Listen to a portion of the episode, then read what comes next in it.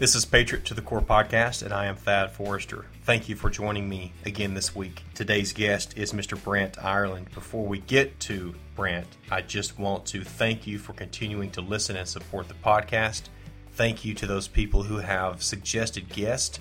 Uh, several of the guests have been, not several, but a few of the guests have been from listeners who have suggested them. So uh, if you have someone else that you think should be on the podcast, please let me know thad at patriottothecore.com. And there's a bunch of other ways you can get a hold of me too, so most of you know how. I was lost. I was a shell of who I was.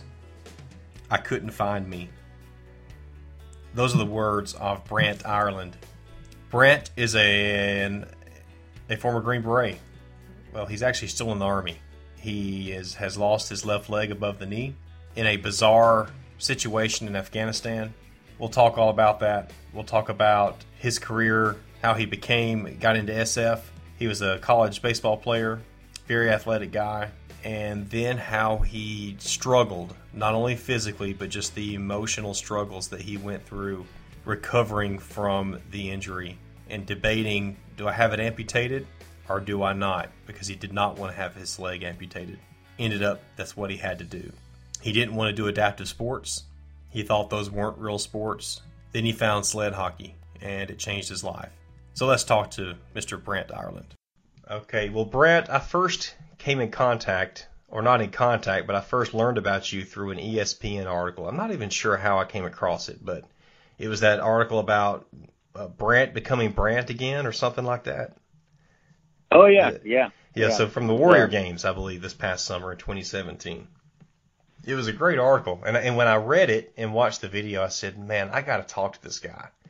And so I started thinking, how can I get a hold of him? Wouldn't you know it? We have a mutual friend or two, so it kind of worked out really good. So appreciate you. Finally, it's I've been trying to to get you on the show for several months, and glad it's finally worked out. You've been shoot, you've been busy going around the country in uh, different. Uh, I don't know. You had the Invictus Games recently, is that right? Yeah, the the Invictus games were I want to say last fall, October, October, uh, up in Toronto. Um, but then there was some you know some training that led up to there, and gosh, uh, we're we're already kind of rolling into this next year's Warrior Games. I think I with a uh, Team SOCOM's initial uh, training camp uh, next next week actually. So, so where's the Warrior yeah, Games going to be this year? Um, it's going to be out in Colorado at the the Air Force Academy. And what events are you going to compete in? Plan on doing everything I did did last year. So individually, track, and you know a few of the I kind of stuck to the sprints. Hopefully this year I'll add a few longer uh, longer distance runs, but then the and then the field aspect, the the discus and the shot put, and then cycling, swimming, seated volleyball, which is is a blast, and then uh, wheelchair basketball, and I think they're adding rowing this year. So uh, I, I plan on ho- hopefully hopefully doing that. I haven't got the official word on on what or what events that I they've set me up for, but uh, hopefully, like I said, I want to do as many as I could to completely just kind of uh, take me out of my comfort zone and and really train for all those different things. Maybe gosh, all of a sudden kind of feel like an athlete again. Mm-hmm. Well, I'd like to go back and talk about in high school or no, in college, you played baseball, correct? I did. Played uh, four years of collegiate collegiate baseball. And then you you went into the army. Were you? Did you go in as an officer or did you enlist? I uh, well, I I went in shortly after I earned my uh, bachelor's degree. I think it only took like six years, but uh, I finally finally got it. And then uh, shortly thereafter, you know, it, 9/11 occurred. I think my junior year, so it was was kind of had my mind made up that it was going to happen. It was just a matter of pulling the trigger. But I I went in enlisted because I went into what they call the 18 X-ray program, which is basically a special forces recruit, and you can't do that as a uh, you know as as an officer or going the officer route you know, and talking to talking to some some people I I knew if you're going to do, you know, if if you're going to get into special forces and things like that, it's a being enlisted is a good good place to be because you get a lot. You're eligible for a lot more team time than you are as an officer. I haven't heard of that 18 X-ray program, so I'm going to look that up. Yeah, it's. uh I mean, I didn't know anything about it, and honestly, when I, I guess I, I tested all right on the, you know, initial entry as fabs, and then you have to do like a, uh, I think it's called a, a DLAB, which is a, I think, def- defense language aptitude, uh, something where it's kind of like a, a made up language, and you have to kind of, basically test your your aptitude to learning a, a um, a foreign language. And so I guess I tested all right. And I was planning on going in as an 11 Bravo and uh, with infantry and getting you know fastest way to the fight. But then um, the recruiter offered this. No, absolutely, really no thought that I would actually make it through. I figured I'd get some great, you know, hopefully some great training through it. And then if you don't if you don't make it through like the special forces qualification course, then you go need to the Army infantry anyway. So I figured I'd, I might as well give it a shot, but really had no, uh, really thought there was no no chance of actually getting through and earning earning my Green Beret. So. Did you care? Was it fine with you either way, or did yeah, you really I mean, want it, that Green Beret?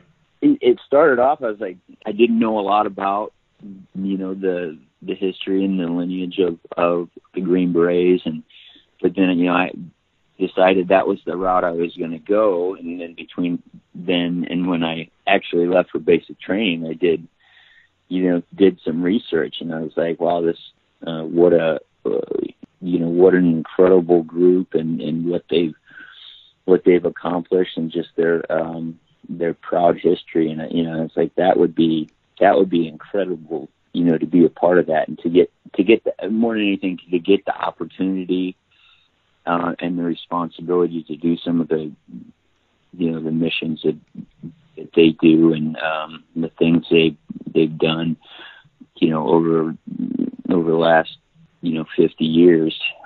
As i researched it i i, I became a little bit more like kind of hoping all right well this is i think this is regardless of if i don't make it through in this initial pipe, uh, pipeline or, or 18 X-ray program, then gosh, I'll, I'll do my infantry time until I can feel like I'm experienced enough to to get back to it. But as I did that, like I said, as I did that research, it became something that I felt would be an incredible op- opportunity and, and something that I wanted to uh, be a part of. I figured, you know, if I'm going to do this and I'm you know, want to do everything I can to, you know, fight for the country and protect our protect our country. If I was able to get this kind of training and be part of such a such an incredible group, then that would be that would be phenomenal. But again, still, even even with that, I I had no idea that I would make it through. Where were you at physically? Were you in in the shape that you needed to be to go through the the pipeline? I would say, you know, because my background as an athlete. I mean, I played college baseball, but sports are. You ask uh, my wife Tanya, that's that's just a huge part of my life. If I'm not watching ESPN, then I'm, you know, out in the out in the yard chipping golf balls or going for a, a a run or whatever. It's just such a huge part of my life. So luckily, with that, felt to be an athlete, you got to maintain your fitness. Um, I'll admit I had kind of let myself go a little bit after college, and um, but you know started started training back up, and I think I lost maybe thirty or forty pounds to go into basic training. There, I lost lost a bunch more there. So through basic training, and then they did a really good job of even you know with the 18 X-ray program. I thought they have these. So the pipeline goes. You go to uh, basic training, and then down at Fort Benning, Georgia, and then you do a follow-on uh, AIT or advanced infantry training. I'm not sure uh, something like that. But then, so you learn how to be an infantryman a little bit more, a little bit more particularly, and and learn the job. Um, and then, if you make it through that, then you go straight to the other side of Fort Benning, and you go through airborne school, and then you're shipped up to Fort Bragg, and then there kind of starts a acronym is is SOPC, which is uh, Special Operations Preparation and Conditioning, and it was it was tough, but they they got us so prepared for selection that I felt by the end of SOP C I was in, definitely in the shape I needed to be for selection, and actually it made selection. I'm not to say I'm not going to say it was a breeze, but I felt like I was very physically and we'll call educationally prepared for selection, like the land navigation and you know, and, and the rucking and the running. So, mm-hmm. and then if you make it through selection, then uh, I think you go through a, a what they call a, a SOP C2, which basically is designed to get you ready for the next phase. And at that time, it was uh, a small unit tactic, and so it was kind of like a you know learn how to write con ops and and do uh, you know patrolling and you know basically small unit tactics, almost like a, a mini ranger school. But I thought again they they prepared us phenomenally through that. So and then the rest of, of the qualification course, you had kind of set the precedence of what kind of shape you you know you needed to be in, and you know kind of figure out through through the training how how to maintain it. And uh, you know it was tough. You go through, I think it was a six six month language school where you spend a lot of classroom time, and um, that's always a, a dangerous place to uh, a lot of studying. So and also the 18 Delta course, a lot of studying with that too. You know, it's very easy to push the the fitness, give it a back seat to the to the educational and the studying part. But I thought it was, you know, it was important that it. So I, I would say I kept uh, call it an ad- adequate level of fitness through the Q course, and never, you know, always did well on PT tests and everything like that as they give you as you go through phases. Um, but then it wasn't until I got to a team that I that's that's when you start learning everything. Qualification course is just that. It, do you qualify? Do you have the potential to be a green beret? And you know, so they they give you the green beret, and then you get to a team, and really that's where that's where the learning starts. That's when you know you learn how to be a team, a, a, good teammate. You learn, you know, just being attached to the the older guys and and learning what it takes, what it really takes to be a good green beret, and then also the the physical part. Definitely, you learned a lot from the guys that were on the team because it was kind of taking it up a notch. These are, you know, some of the the most elite soldiers in, in the world, and, and they're definitely in our military. So um, got to kind of like relearn. All right, what is it? What is it going to take, fitness and physical wise, to really be able to accomplish missions as as an ODA member? Like I said, the learning the learning starts once you get to a team. If you're lucky enough to get get that far. Other than your injury that we're going to talk about, what stands out the most from your time in the army? And I know you're still in. So is there anything else that shoot, maybe even more significant. I don't know than your your leg injury. Honestly, it, it's not to be a cliche, but it, I mean, it's it's the people, it's my teammates that stand out. It's the it's the incredible American heroes that I had the honor of of working with and learning from and being with in some of the some of the most difficult situations or the most uh, dangerous situations, and you learn learn so much from those guys, and really, so it, it, it's really my teammates that if I could say, you know, there's one thing that, that sticks out. Yes, I got great training, some really great experiences, but it all comes down to really who I got to share it with and who I knew would always look out for me. And would always, you know, would always take care of me. And the whole military life has been a learning process to me and and my family. We don't really come from a military, neither of us came from military families necessarily, so it was definitely an adventure together. When I think about just looking back, really, honestly, it's it's the people and it's the teammates that pop out first that that really have, and, and like I said, got to see true and real life American heroes, not the ones you necessarily read about in a in, in a book or that that seems so distant. So you, you know, you got to you know work with them on a daily basis, learn from them, and and uh, you know that that that camaraderie and that trust that uh, that you build uh, with your teammates is like like I said, I grew up playing sports, and it's always you know teammates and that kind of thing. But it, there's nothing like uh, defending your country with guys that would, in a split second, be willing to lay down their life for for you and in this great country. Well, will you talk about your injury now and what deployment, like what number deployment was it, and then what happened? Because it just seems like a bizarre situation to me. Well, it, it was. Um, I believe sixth deployment to uh, to Afghanistan. That was kind of I'd become home away from home at that at that point, and it was in eastern northeastern Afghanistan where it's definitely a little more mountainous and um, we were working with Afghani commandos. But you know, a lot of times to get to to these bad you know bad guys, you a lot of times you got to do it by air because they're up in the mountains or in pockets or you know uh, in valleys. So we had a, a, a well planned night combat operation with with uh, our counterpart, the the Afghan commandos at at that time, and it was just really one of those things I look back about it is just it was just my path. I can't say anything else, but it's like there were so many, you know, coincidences or or whatever that it was just like um it was no doubt meant to happen and planned for me But to get to the, the, the details of it, we hopped on a couple of uh, Chinooks, H-47s, and infilled in, um, into a known, you know, bad guy haven, I guess. And so we were ready to, you know, as soon as that bird touched down, we were ready to get get moving off the bird, and then we did, and uh, got off the bird okay.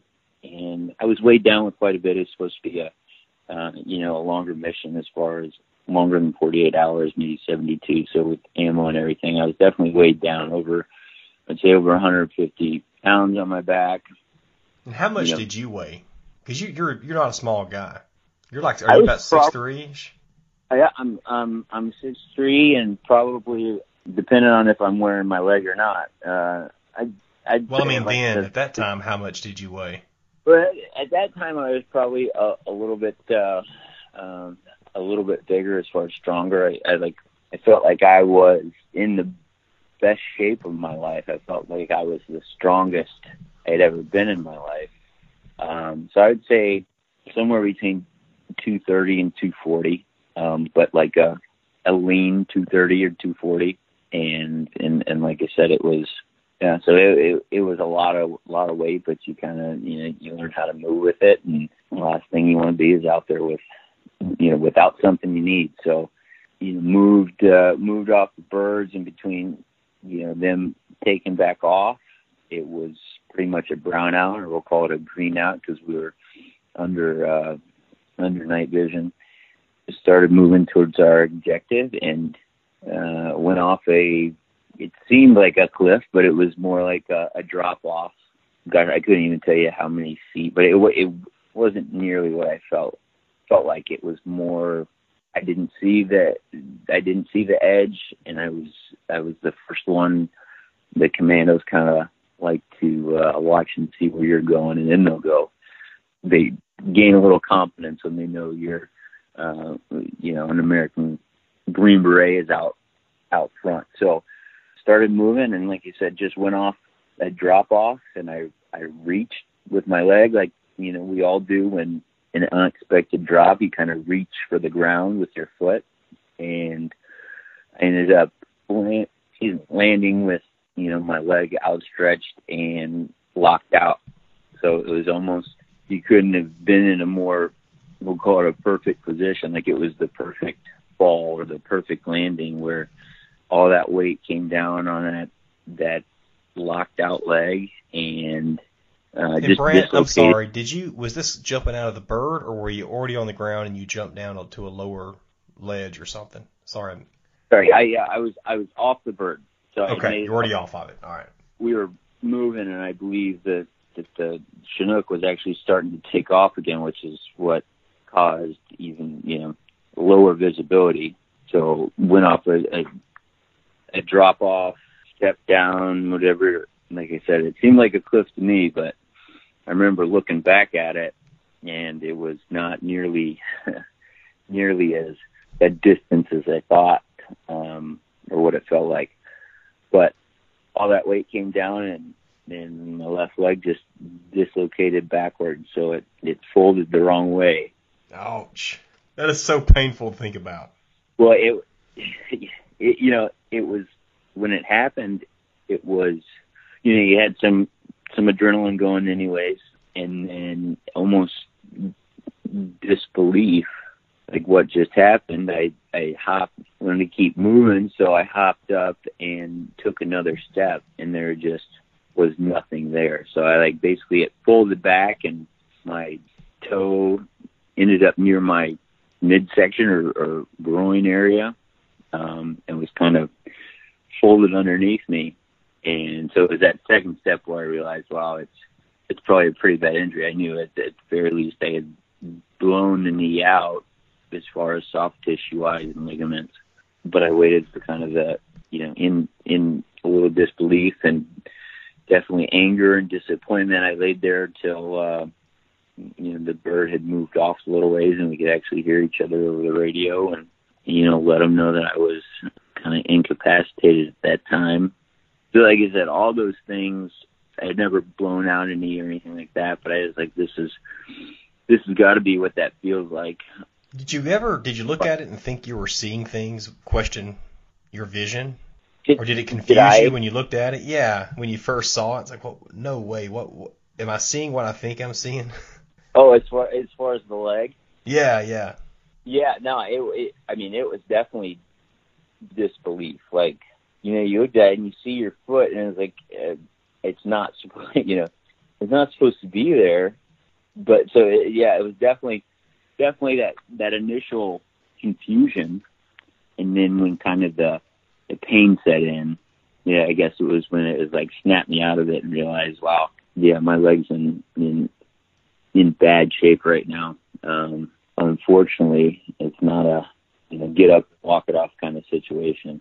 But I remember just feeling more than anything angry, disappointed because you know like flashes start going into your head. Like I you know I'd never been lucky to never been medevac prior or anything like that, and you know things start going through your head in, in that split second. Like one, I am basically incapacitated right now. Like I'm a liability. So there was some guilt to it that last thing you you're supposed to be the guy on the I, I kind of looked at myself as the guy on the team that would, you know, if, if somebody got hurt, if I needed to pick up the slack for somebody, I worked hard physically and fitness wise so that I could be the one to you know, to help somebody out in that situation. So it was, it, there was definitely some guilt that I had. One, we had to kind of stop and take care of me, which is, you know, nobody wants to be that guy.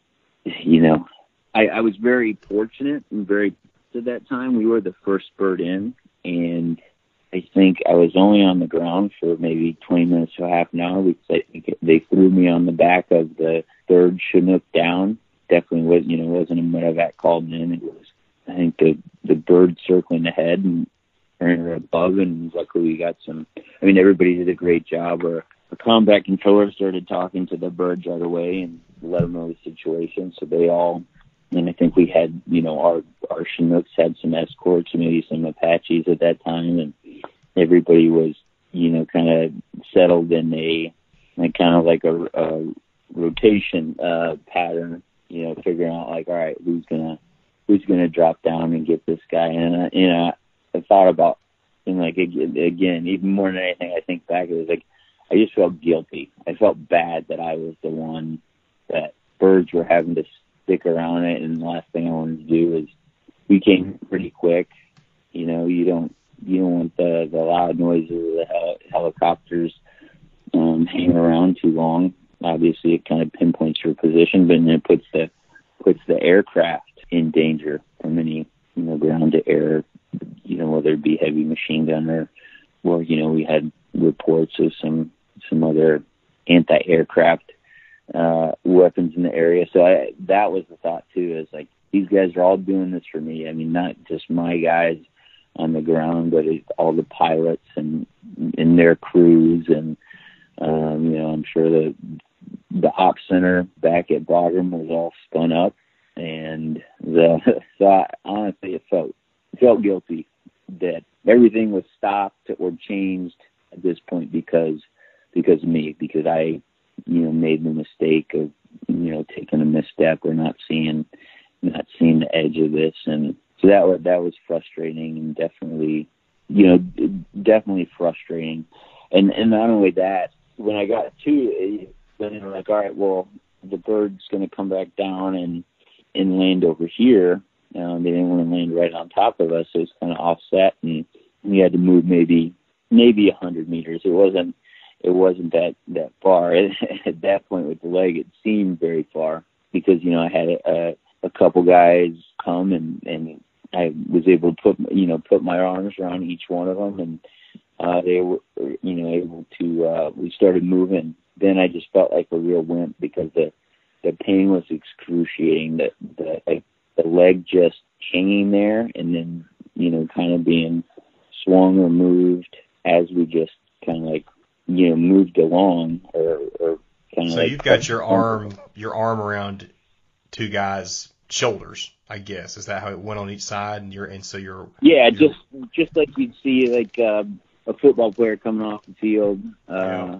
yeah i had a couple uh i was a bigger guy so they they luckily there was a couple other big guys there and put my arms around them and they you know they pretty much took all my weight but it was the fact that the leg was kind of just swinging there that I had to stop him, and I was like, "I'm sorry, guys. Like, it hurts to regret." And I felt because you see like college and professional football players like tear their ACL and be able to walk off the field and under their own power, and I I can't even. You know, of course, the train wasn't the most hospitable, but it wasn't horrible. But even with all that support, it just became so painful that I had, you know, I had to stop them. I had to go down and they had to take out one of their uh I think it was called a frost trap, but like a Skedco type litter. And then, you know, as I was sitting there and I was working my way onto a litter, of course the, guilt was just continuing. Like, oh, you know, these these poor guys got to carry, you know, carry me, and um, the rest of the way, it was almost like, you know, reminded me of selection and team week and having to, um, you know, figure out a way to get from point A to point B with the not the easiest payload to to move around. But they got me on the back of the bird and uh, took off, and I had it was the loneliest helicopter ride I'd ever uh, I'd ever had. Sit there not knowing exactly what's what's going on with the leg, and then start thinking about like, oh, they're gonna send me home, and that's uh, it just the questions and doubt and fear all started um, building up. Just in that there was nobody there to talk to. I remember you know they had door gunners. I saw you know their their helmets with the you know you know shield shield over top. If I couldn't see their eyes, I'd see them like kind of like glance over and and look at me. But there was definitely definitely nobody to talk to. I just had my kind of leg. I was on my back on the floor of a Chinook, just uh I just praying. You know, like we were going back to Jalalabad. It felt like the longest flight, but all I was wishing for it was to be over and, and to be back there, and I guess start getting some answers more than anything. and i'm guessing you hadn't had any pain medicine at this time No, no, not yet. I was an 18 Fox at the time, but obviously, uh, which is uh, Intel, Special Forces Intel.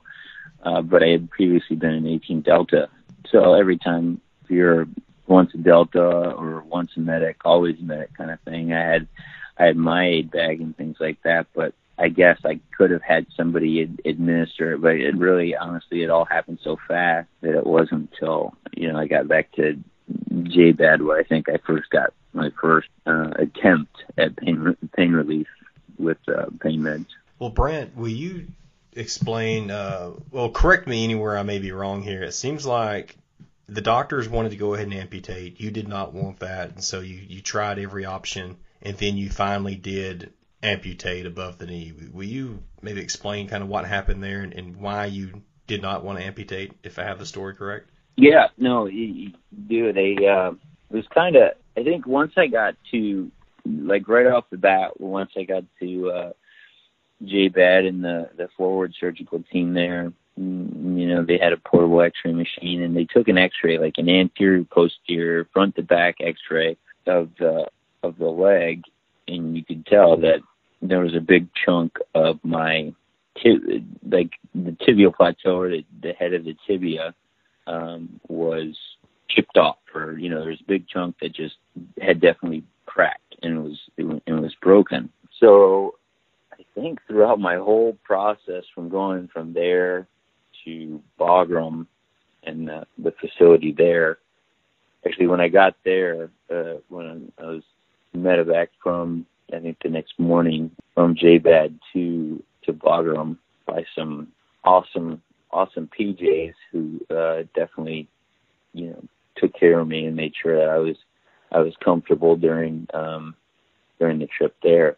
But I think an hour after being on the ground and in the hospital at or the the role role three uh, military hospital there in Bagram, I felt the worst pain, and to this day, the worst pain I have ever felt. It felt literally like my my leg wanted to explode from the inside, and it was getting worse. And you know, they always ask you, okay, you know, so on a scale of one to ten, ten, ten being your worst, you know, the worst pain you've ever felt, where are you at? And I'm like, literally, I'm at ten.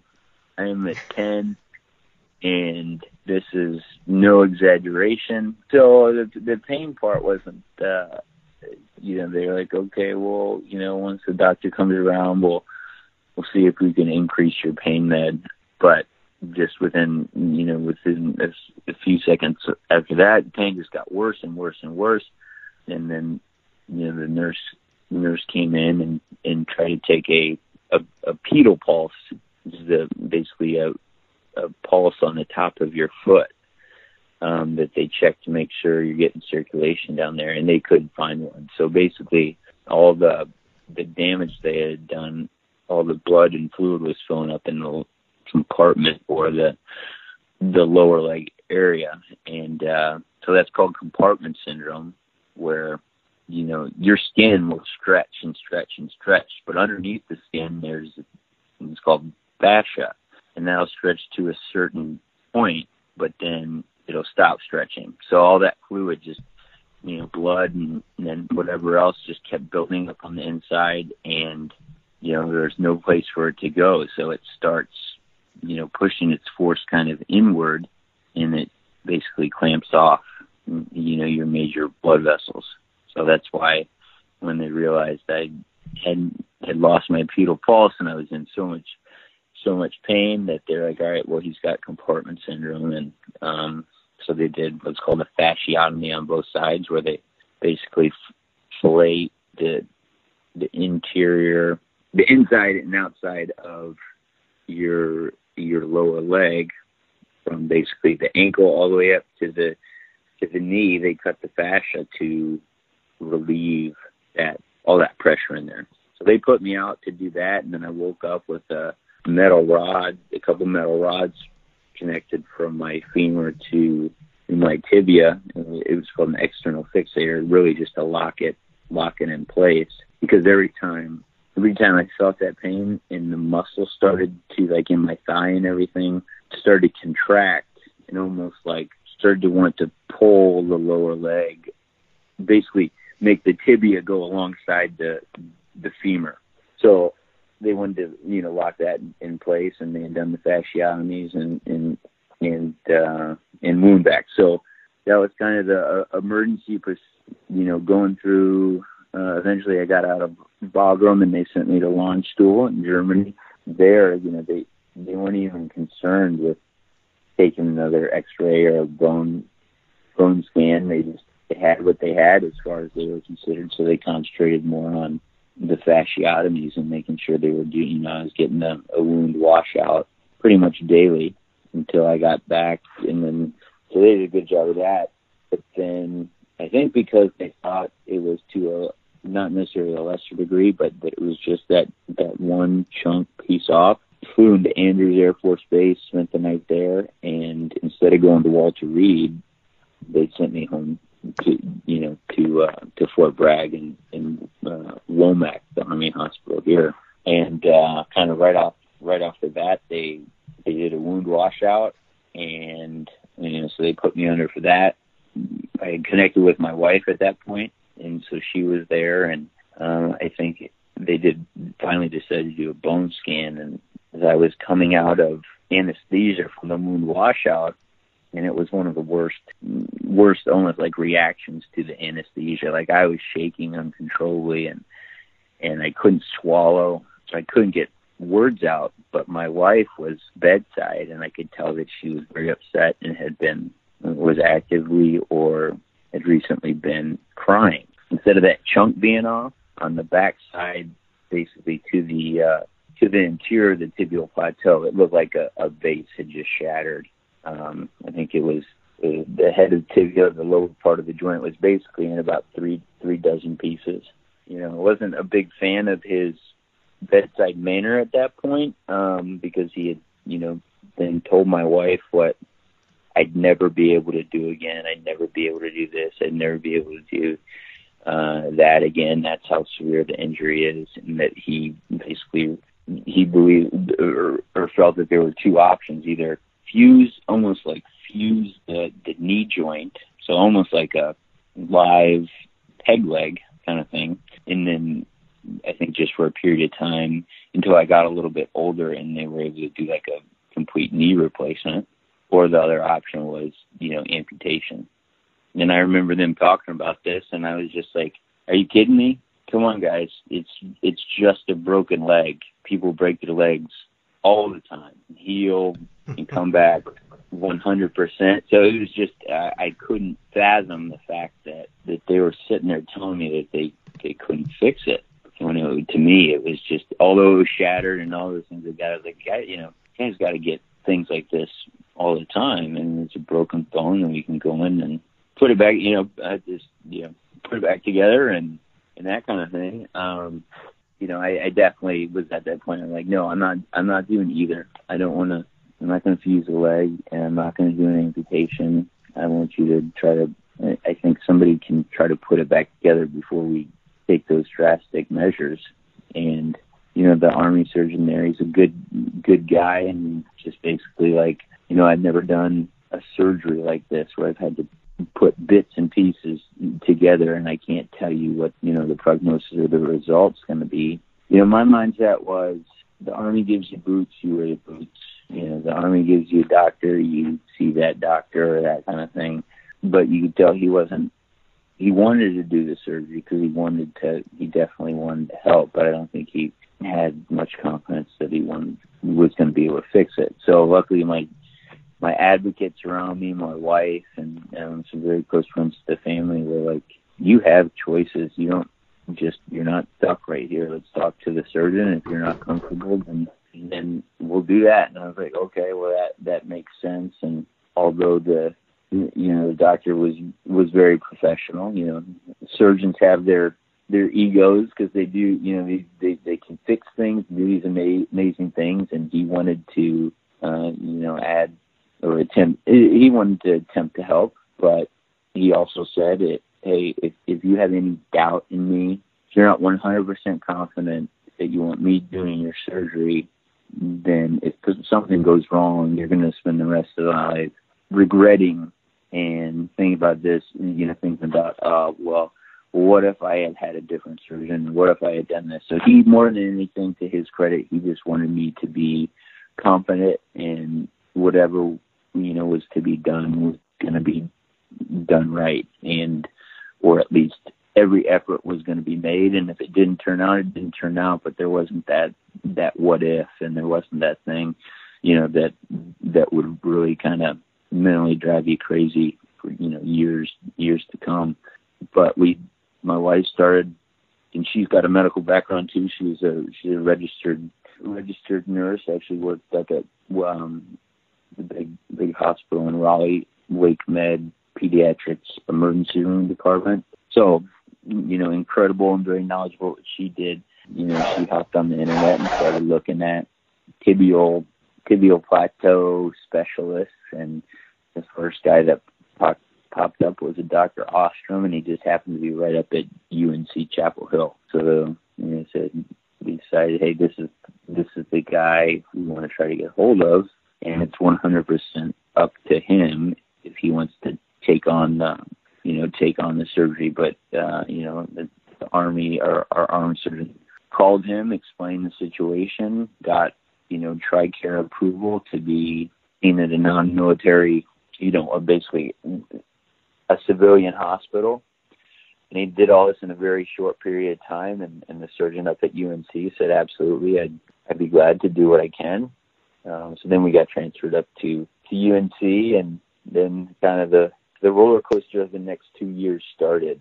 They call uh, limb salvage, which is a miserable existence, definitely the worst two years of my life and and my my family's life because you were just you know over a dozen surgeries in that period of time with you have hope and then that hope would come crashing down when you realize that the surgery didn't take or you had no mobility and you were always in intense pain it, it was it was really no way to live you were you know so focused on the pain that you were you know you were never yourself or you know you drowned it out with pain meds and then you were never yourself too there wasn't a as far as what I saw, there really wasn't a balance at that position, you know, at, at that time. But I wanted to. uh I left my unit to come back to the states earlier. I was going through these surgeries, and you know, they're just six months home and then back over there. My goal was to, at some point, get over there with them. Is there anything maybe specific that you'd like to touch on?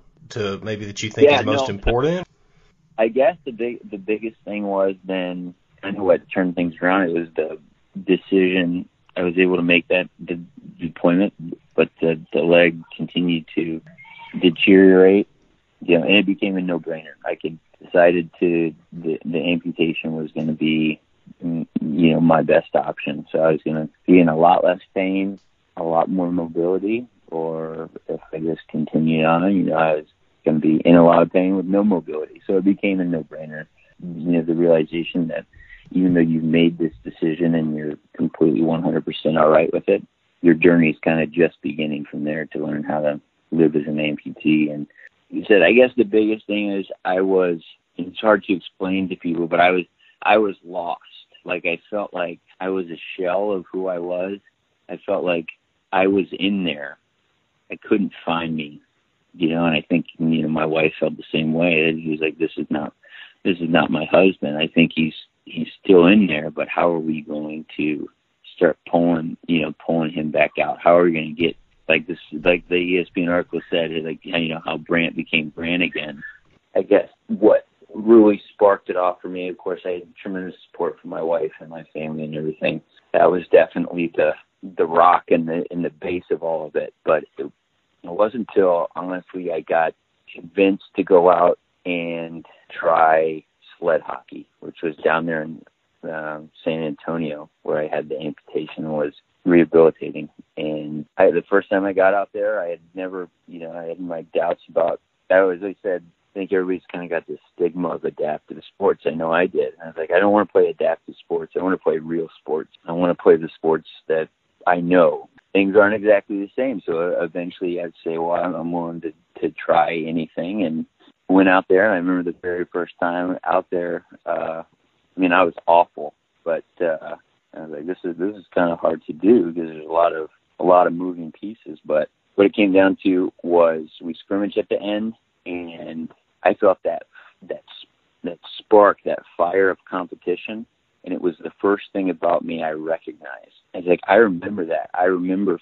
feeling I remember being that guy that was, you know, the most competitive guy on the team, were the most competitive, and all of a sudden I felt it again, and it was just like it was the first time I I was able to like kind of grab a piece of me again, and it wasn't overnight, but that was the start, and that was that was the process, and it started the process, I guess, and I I was like, well, if, if sled hockey can do it, you know, then I need to to open my my world to some of these other so-called adaptive sports. And then kind of found the warrior games started training for all these different events and felt like an athlete again. And you know when you are when you when you've worked so hard to to earn that green beret and it's not just a job it's it's your lifestyle. And so i felt that that was taken away too. But with feeling like an athlete again i started to feel like a green beret again. I started standing a little bit taller. I started having a little bit more you know more confidence in myself and recognizing who i was and then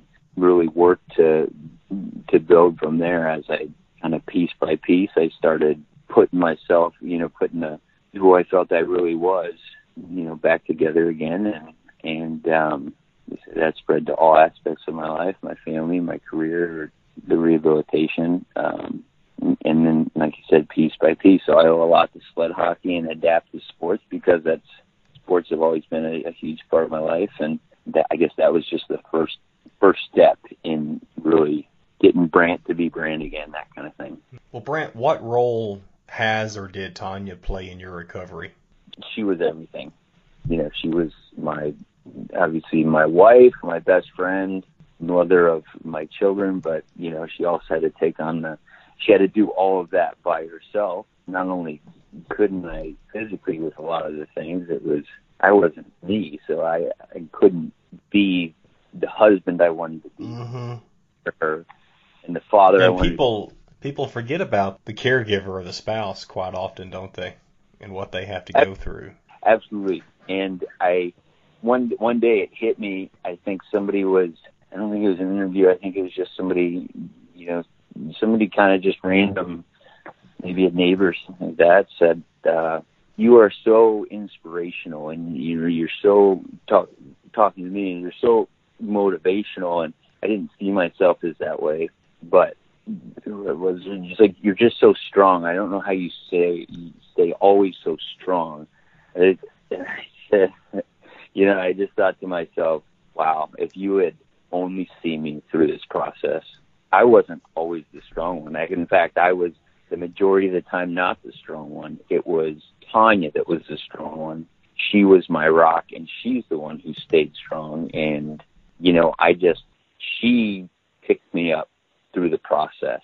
I, you know, and um, so she, you know, I guess like she was a strong one. She's she's the inspirational one. I, I don't think I could have done what she did through this entire process. And um, in fact, I'm almost, you know, almost sure I couldn't have done, you know, had to, what she had to take on. And then the fact that you send your your husband off to war, not realize, you know, not you know, with no guarantee that he's coming home. But you know, you're willing to do that well because you love him and you're a patriot as well. You're a warrior, you know, warrior family as well, and so that's that's a sacrifice that they're they're willing willing to make for their country, which is it. Like I don't know if I could send her off to war not knowing if she was coming home. So, but then I do come home, but I come home as not me, you know, completely lost at that point. The responsibility and the burden falls quadruples on her. And now, you know, now you got your you, your husband home, but he's not he's not who you remember, and you could tell that he's just so lost and with with no guarantee that he's going to come back. Is he lost for good? And there, I mean, it was a it was a long process. So I, I'm sure it and she'll tell you at some point she wasn't sure if if I was going to come back and what did that mean for our family and and things like that. But I can't imagine.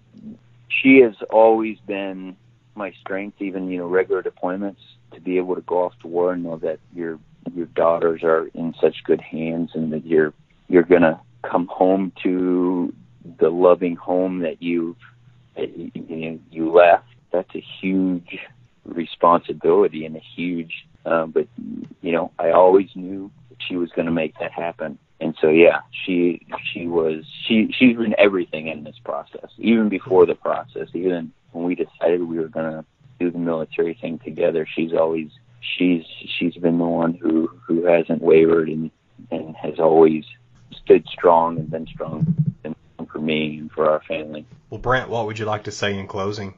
Apologize for going on. And it's just obviously it's a I'm, I'm passionate about talking about it because in addition to my wife, throughout the whole process, there has been so many people who have played a part in bringing me back. People that I I'll probably never see again, never talk to because they it was just a you know, maybe a, a small couple weeks of treatment or something like that. But it was there were so many great Americans that did so much that they probably probably don't even realize it, but did so much for me coming back and you know and, and finding myself and learning to to to live life again that so many people you can uh never never repay or never even have the opportunity to but it's such a it's such a team effort and it just if you're ever you know if if you ever have any doubt about this country being the greatest country on earth or the greatest country that this